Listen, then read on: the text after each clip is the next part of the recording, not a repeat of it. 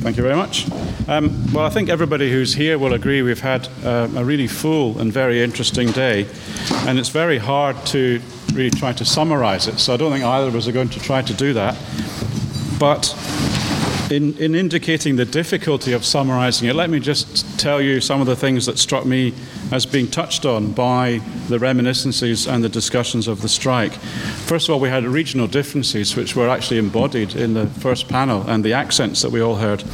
Economic policy, party politics, community and the family, the media, law. So, how can anybody not agree that trade unions and strikes are central to the history of modern Britain? In fact, there are still, it was clear that at various points there are still open questions, dramatised by the references to the way in which the cabinet papers are currently being released. Will be more will be released later this year. So, even, it's not just history; it's also history which still uh, has not been kind of resolved in terms of the interests involved at the time. I thought one of the things that was very interesting uh, and perhaps central to the whole day. Uh, um, and obviously couldn't be resolved because there are very strong differences of opinion about this, were the discussions of strategy around the strike. Should the stri- was it right for the strike to focus on the use of industrial economic muscle, or should the strike, uh, the strikers and the strike leaders have paid more attention to the wider political agenda and the wider political support? That's a, a, question that wasn't really, it, different people said different things, but they didn't really have a head on confrontation, and perhaps just as well. I think it's very difficult from a history and policy point of view. The idea, I suppose, is that we shouldn't just be looking at the past, but that we should also be thinking about what we might learn from the past in the present. And I think it's, it's actually quite difficult to know how you do that for two reasons. I think the first is because of the major decline of the traditional, what we might call, I'm just making this up today, maybe someone else has used the phrase before, the physical production sectors. I heard one of the younger uh, participants in the event in the lift on the way up and down saying that if he hadn't looked into the history of this, it would all have sounded like something from another planet. You know, this, this kind of world in which physical things are made and produced and people can have these kinds of industrial actions just is not recognizable today. So it may be that there aren't any obvious lessons to draw from it. I think the other, the other difficulty in drawing lessons from this history is because of a major shift in the organization of trade unions from organizations which were based on occupations and industries like coal miners union to large trade unions, which include many different, you know, they've, they've conglomerated, they've, they've become like mini TUCs. So it's not quite clear, it's not quite clear how a particular occupational or industrial interest or strategy would work through one of the big trade unions today. Having said that, I did want to try to draw one or two historical points out of things that people said, um, mainly around this, this way in which because industrial action in the British coal industry has, in the 20th century, taken the form of really big national strikes, and more eh, not more recently, now it's now in the distant past. At the time we were looking at in today's event, accompanied by mass picketing, there's a lot of people involved. It can make the union look very powerful. But actually, as uh, was pointed out, I think particularly by David Howell in his presentation, uh, trade unionism in the coal industry was actually quite fragile because of the complexity of the industry, the complexity of coal fields, even particular regions were internally diverse and different from each other in terms of the geology and the culture of the, of the population. And then, so even forming a regional union was quite difficult. Then imagine how hard it was to form and hold together a national union.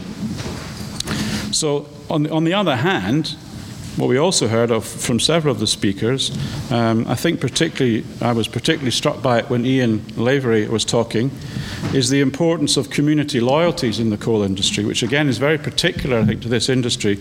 And we had several people, including Neil Kinnock, talking about fathers and grandfathers on both sides of the family being coal miners.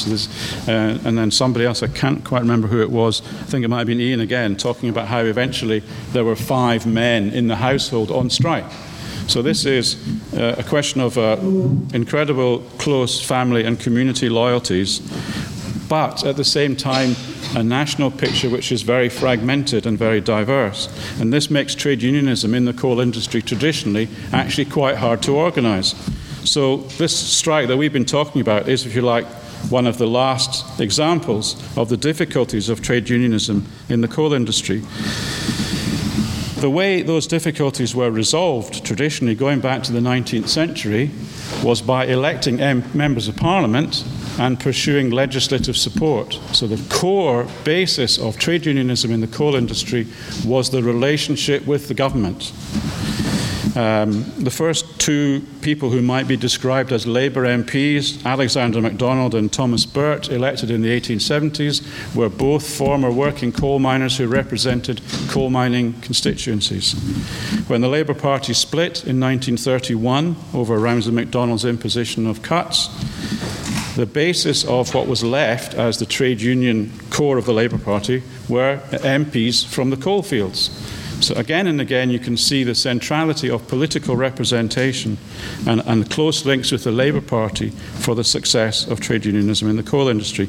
And th- through that, first of all, through the Liberal Party, then through the Labour Party, the coal miners were able to get favourable legislation. In the 1880s, uh, the appointment of people who were called checkweighmen, who became at the pit level crucial parts of, of uh, a pit head industrial organisation for the coal miners union. Then health was also mentioned the importance of health and safety, the pursuit of health and safety legislation, nationalisation in 1947, and the creation of this sort of more partnership relationship between the, uh, the NUM and the National Coal Board.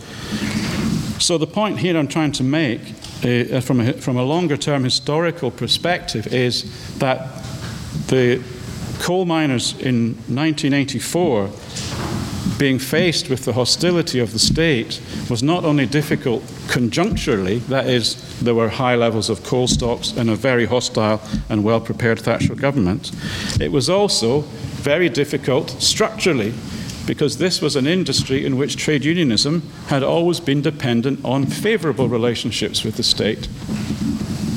So it was a double, double whammy, really.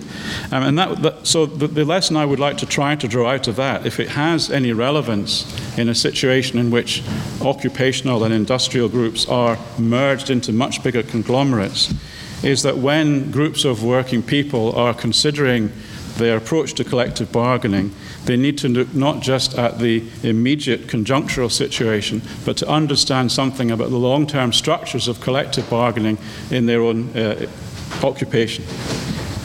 That's it. Thank you.